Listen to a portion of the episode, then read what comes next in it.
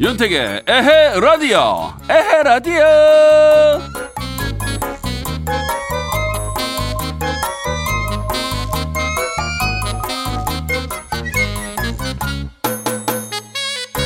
여보 그거 내 까만 패딩 못 봤어? 어디 갔지? 어머나 아니 나는 이제 입을 일 없을 줄 알고 드라이 맡겼는데 내가 너무 급했네 내 거라도 입고 갈래요? 빨간 걸로? 너무 클려나?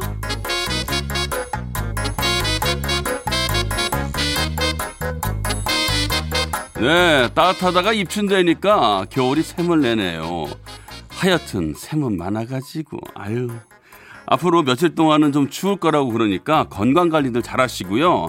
그래도 절기상은 입춘입니다. 입춘 대길 개문 맥 아니 개문 백봉래 문을 여니 만복이 들어온다. 만복이 굴러 들어오는 거? 네. 좋아 좋아. 자, 에 라디오도 문을 활짝 열어보겠습니다.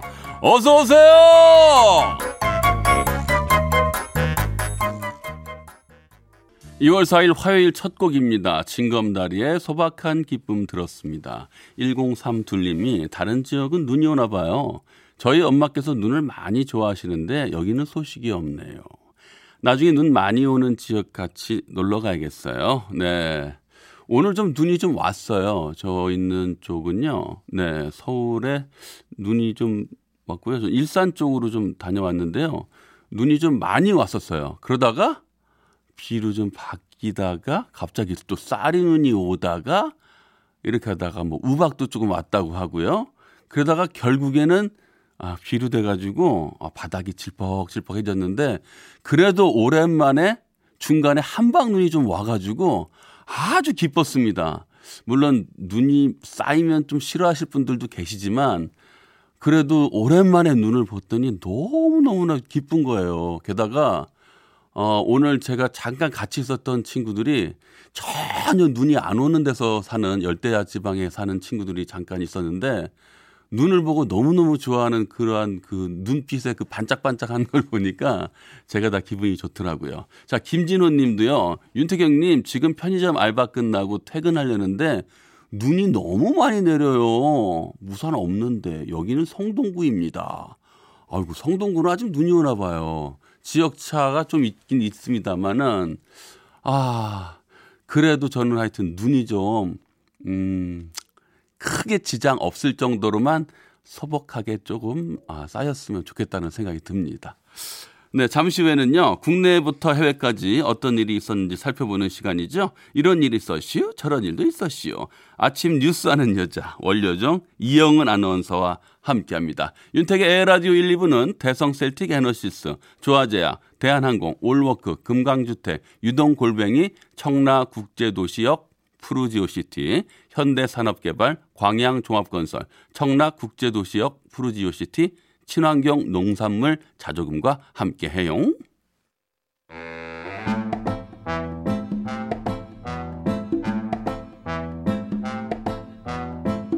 윤택이와 영은이의 그런 일이 있었슈? 이런 일도 있었슈.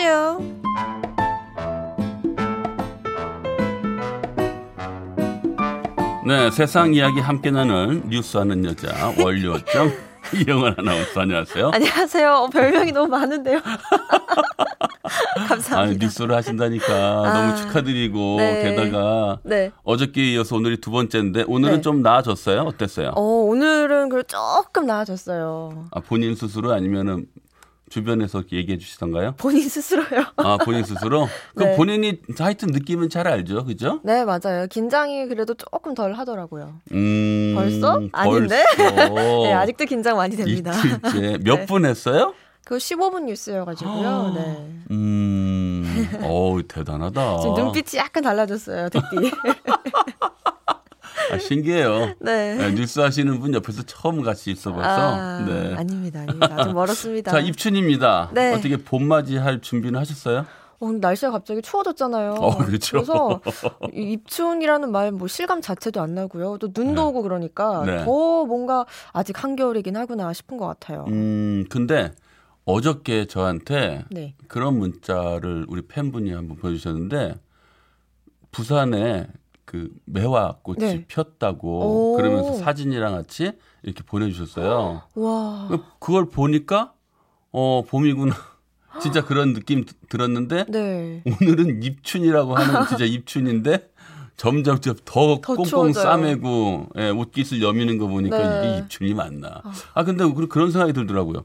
아니 입춘마다 왜 이렇게 추워요? 그니까요. 꽃샘 추위가 저는 한겨울보다 더 추운 것 같아요. 안 그러세요? 그러니까요. 그 뭐 참 그 시기 질투하는 거라 하지만 왜 매번 추운데 입추니까 그런 생각도 들더라고요. 네. 자 본격적으로 슈슈 한번 시작해 보겠습니다. 네.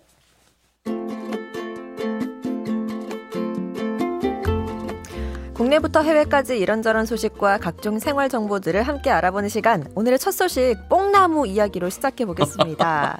뽕나무요. 네. 300년간 뿌리를 내리고 열매를 맺은 것으로 추정되는 경북 상주 두곡리의 뽕나무가 음흠. 국가 지정 문화재가 됐다고 합니다. wow. 상주 두곡리의 뽕나무가 천연 기념물이 되면서 국가 지정 문화재 뽕나무는 높이가 12m인 창덕궁 관람지 뽕나무를 포함해 두 건이 됐다고 하네요. 이야, 300년간 뿌리를 내린 뽕나무라니.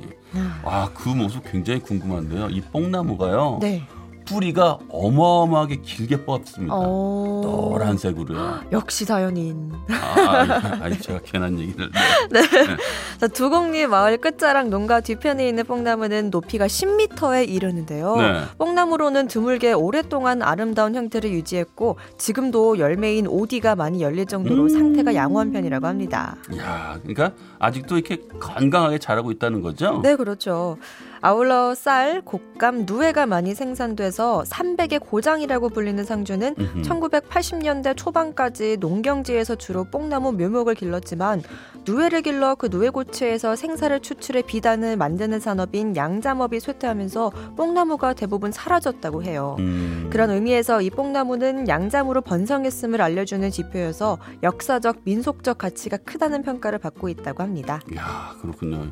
이 300년이라는 시간 이거 어마어마하죠. 네. 야, 그러니까 어떻게 보면 한 마을의 역사를 이 300년 동안 다 지켜본 나무 큰. 나무, 나무 예요. 근데 네. 뽕 하면은 이제 이 뽕나무 하면 이제 뽕이 연결이 돼가지고 그 누에고치 뽕잎을 네. 먹잖아요. 네. 근데 이게 누에고치가 그 뽕잎을 먹는데 그거보다는 예전에 뽕 원투 쓰리가 더 유명해서 아, 저는 본 적이 없어요. 아 그래요? 네. 근데 뭐, 뭐라고 생각해서 본 적이 없다는 얘기를 해요?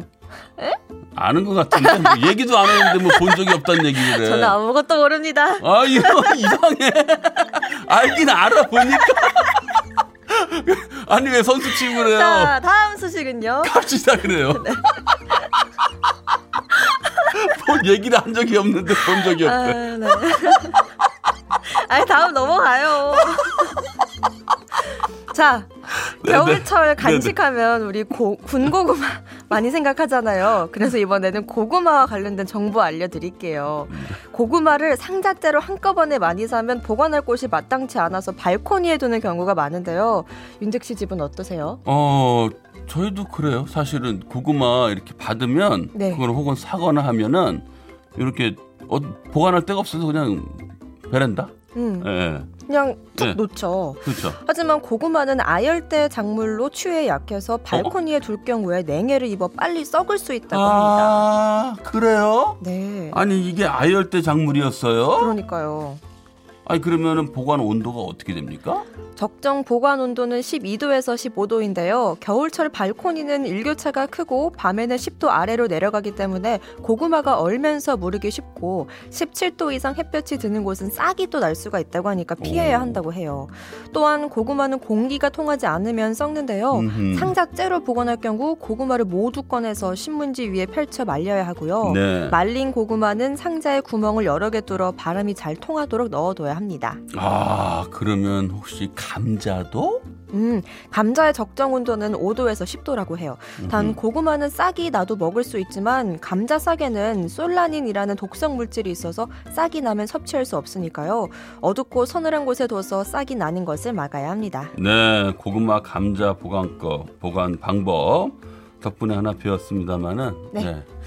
뽕 그거로 해명을 좀 해주시죠. 어, 해명할 거 없습니다. 네? 그냥 이대로 쭉 가면 됩니다.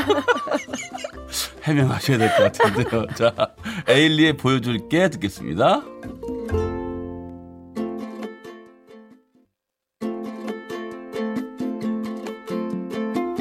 윤태기와 영은이의 그런 일이 있었쇼. 이런 일도 있었슈.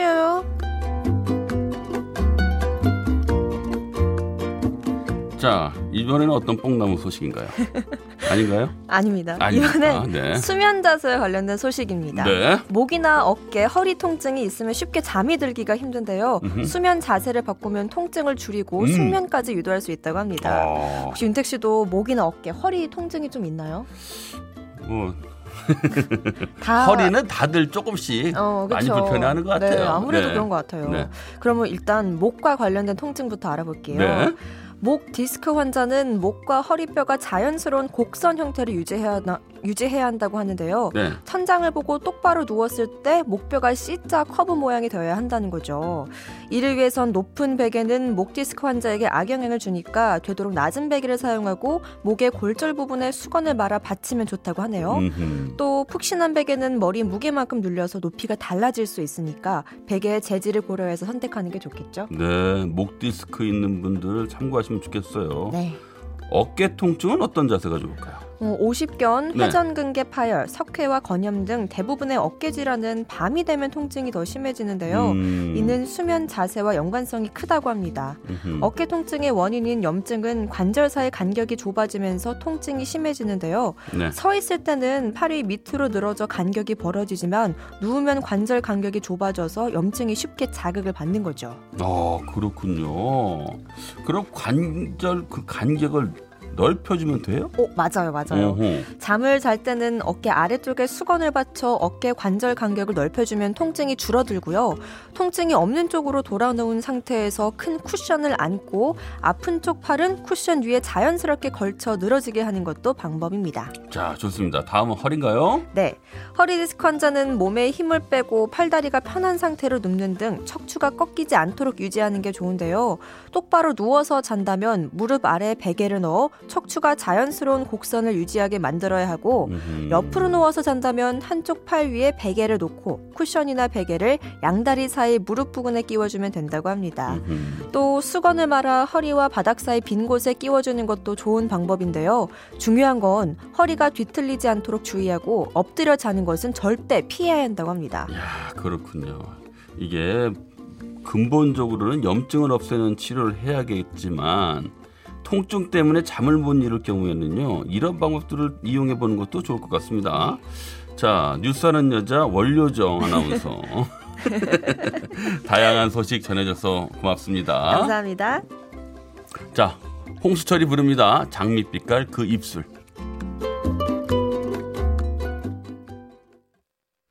청취자 여러분의 첫사랑 이야기를 들어보는 시간이죠. 오늘은 어떤 사연이 도착했을까요? 경기도 파주시에서 김명심 씨가 보내준 사연입니다.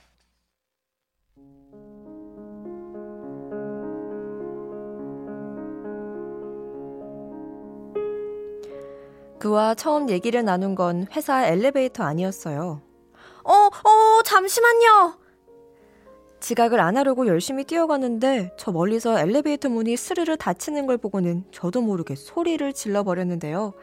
잠시 후 누군가가 열린 버튼을 눌러주었고 덕분에 간신히 엘리베이터를 탈 수 있었어요.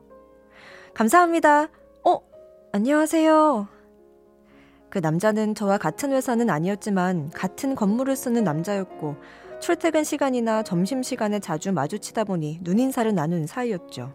7층 가시죠? 아, 네, 맞아요. 저 아무래도 오늘이 타이밍인 것 같았어요. 퇴근하고 시간 괜찮으시면 차 한잔 어떠세요? 어, 네? 그때 그 남자 얼굴을 처음 제대로 봤는데요. 투명한 안경 너머로 눈은 수줍은지 바닥을 쳐다보고 있는 그 모습이 귀엽더라고요. 그래서 그의 데이트를 승낙했죠. 어, 저 시간 괜찮아요. 전 6시에 퇴근인데. 저도 그 시간에 마칠 수 있어요. 그럼 끝나고 요 앞에서 봐요. 그래요. 그럼 저 먼저 내릴게요. 이따 봐요. 그 말을 남기고 엘리베이터에서 내리는 그 남자의 등을 보는데 듬직한 게 보면 볼수록 괜찮더라고요. 그렇게 우린 퇴근 후 회사 앞에서 만나 근처 카페를 향했어요. 가전제품 AS 기사였던 그는 늘 유니폼을 입고 있었는데 유니폼이 아닌 정장을 입은 모습을 보니까 뭔가 새로운 데다가 밖에서 보니까 키도 훤칠하고 까무잡잡한 피부가 참 매력적이라더고요. 시간 내줘서 고마워요. 마주칠 때마다 인상이 참 좋다 생각했었는데 오늘 용기가 났어요. 아, 그렇구나. 근데 회사에서 보는 거랑 되게 달라요. 달라요? 뭐가요? 어, 뭐라고 설명하긴 좀 그런데 암튼 유니폼 입은 모습보다는 훨씬 멋있는 것 같아요. 아 그래요? 아 다행이네요. 근데 요즘 점심시간에 잘 안 보이시던데 혹시 새로운 식당 찾았어요? 아 그건 아니고요. 요즘엔 도시락 싸와서 먹어요. 바깥밥 좀 물리고 비싸기도 하고 저희 형수님이 음식을 잘 하시거든요. 형님 거 싸면서 제 것도 같이 싸주세요. 아 형님네 식구랑 같이 사는구나. 사실 저도 바깥밥 물려서 도시락 싸올까 생각했었는데 딱히 먹을 데가 없어서. 어, 그래요? 저희 회사에 괜찮은 건 있는데 그럼 우리 회사로 와서 같이 먹어요.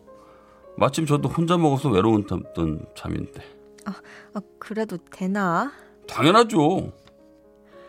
우리는 단 한 번의 끊김도 없이 술술 서로에 대해 이야기를 나눴고 그날의 인연 덕분에 우린 매일 도시락을 싸와 함께 점심을 먹는 사이가 됐습니다. 서로의 반찬도 함께 먹으면서 말이죠. 와, 형수님 정말 손맛 좋으시다. 그쵸. 근데 영원 씨 도시락은 어머니가 만들어 주신 거예요? 어머니도 손맛이 좋으시네요. 어, 아니요. 이건 제가 했죠. 오, 정말요? 솔직히 저는 영원 씨 반찬이 더 맛있는데. 요리 엄청 잘하시는구나. 아닌데 그냥 한 건데.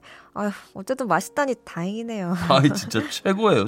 진짜 최고예요. 아, 말은 그렇게 했지만 그가 내 반찬을 맛볼 걸 알았기에 전 온 집안을 뒤집어 놓으며 반찬을 만들었습니다. 아유, 진짜 이번엔 또 뭘 만들려고 주방을 이렇게 해주면했어 아, 멸치볶음이랑 장조림. 아, 내가 해놓으면 다 같이 먹고 좋잖아. 아유, 진짜 재료값이 더 들겠다 얘. 돈 아낀다고 도시락 만드는 거라면서 아 근데 매일 이렇게 반찬을 바꾸면 어떡하니? 아휴, 내가 다 알아서 해. 그렇게 매일같이 퇴근하면 반찬을 만드느라 난리를 피웠지만 피곤함보단 즐거움이 더 컸습니다. 그렇게 우린 매일같이 점심을 함께 먹다 눈이 뿅 맞았고 어느 날부터는 퇴근 후에도 매일 만나는 사이가 됐죠. 퇴근 시간이 되자마자 무섭게 내려가면 늘 차 안에서 절 기다려주던 그 그와의 사랑은 참 따뜻했어요. 오늘도 고생 많았어. 아, 내가 뭘 자기가 고생이 더 많지. 오늘 외근 많았어? 응, 오늘은 좀 많았어. 일로 와, 내가 어깨 주물러 줄게. 아니야, 내가 해줘야지. 아, 아니야. 자기가 나 맨날 해주잖아. 오늘은 내가 해줄게. 그렇게 우린 알콩달콩 2년 정도를 만나다 자연스럽게 결혼 이야기가 나왔고 각자의 집으로 인사를 갔습니다. 아니 근데 아, 우리 명심이 행복하게 해줄 수 있어요? 아, 엄마, 나 보면 몰라? 지금도 완전 행복하잖아. 아, 저, 그럼요. 제 행복보다 명심이의 행복을 위해서 열심히 살겠습니다. 결혼 허락해 주십시오. 저는 그의 듬직한 모습에 한 번 더 반했고 엄마도 저의 선택을 믿으셨는지 흔쾌히 허락을 하셨습니다. 그런데 허락을 하면서 딱 한마디를 남기셨죠. 아우 그럼 너가 좋으면 됐지. 근데 성깔은 좀 있어 보인다. 아 성깔? 완전 다정하고 순둥인데 무슨? 아 예, 연애할 땐다 그래. 아무튼 엄만 좋아. 너 주방에서 난리 피우는 것도 안 봐도 된다니까. 아우 속이 시원하다 얘. 우리 집에 허락을 받고 그의 집에 인사를 갔는데 손맛 좋은 형수님과 세 분의 누나가 절 반기더라고요. 어머나. 이 아가씨가 나보다 더 맛있게 반찬을 한다는 그 아가씨구나. 어머 반가워요? 얘기 많이 들었어요. 아, 네. 저도 얘기 많이 전해 들었어요. 너무 성품도 좋고 아름다우시고 또 음식까지 끝내준다고 어찌나 자랑을 하던지. 저는 그냥 소꿉장난이고 형님 손맛은 절대 못 따라가죠. 어머나, 어머나, 어머나, 난 몰라. 몰라, 몰라. 잔뜩 긴장한 것 치고는 다행히 그 관문을 잘 넘겼고, 우린 양가의 축복을 받으며 결혼식을 올렸습니다.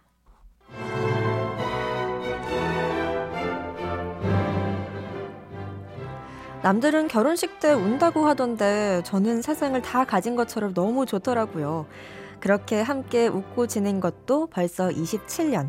지금은 마냥 좋던 옛날과는 다르게 미울 때도 있지만 그래도 등 긁고 주, 등 긁어주고 파스 붙여줄 사람은 이 사람뿐이네 하며 잘 살고 있습니다.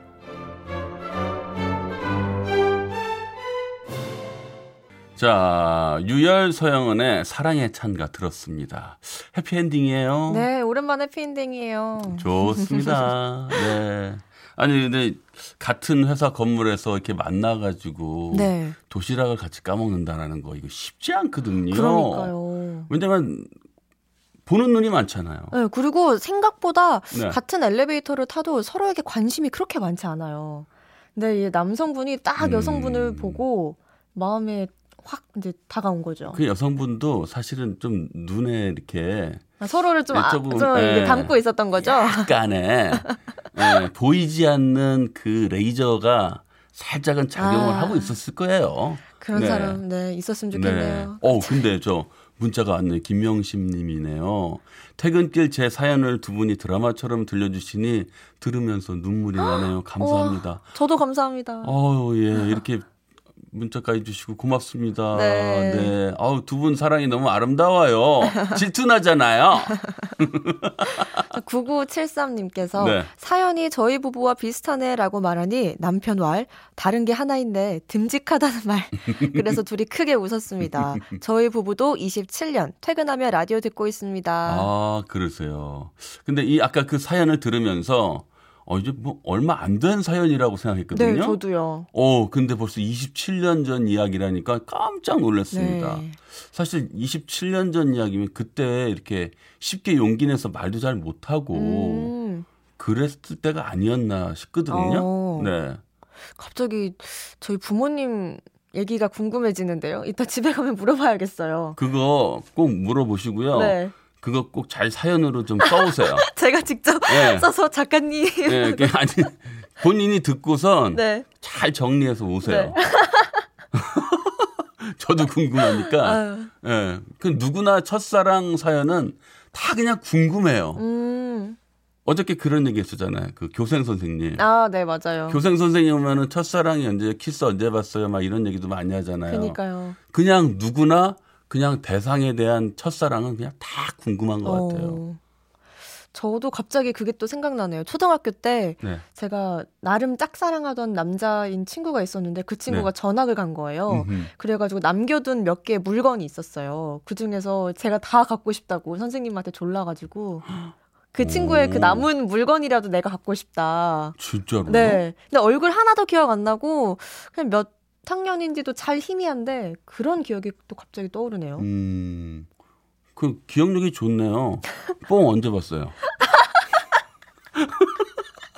아유, 저는 가봐야겠어요. 네, 오늘도 고맙습니다. 네, 원효정. 이한 아나운서. 네, 다음 주에 봬요. 네, 안녕히 가세요. 네, 광고 듣겠습니다. 네, 아까 첫사랑 사연을 듣고요. 박정근님께서 남편분이 복덩이를 한눈에 딱 알아보고 평생 자기 편으로 만들었네요. 두분 앞날이 꽃길이길 응원합니다. 네. 고맙습니다. 자, 윤택의 에라디오 2부 마칠 시간입니다. 한혜진의 갈색 추억 듣고요. 9시 뉴스까지 듣고요. 9시 5분에 만나요. 어, 근데 조금 이따 만나요. 네.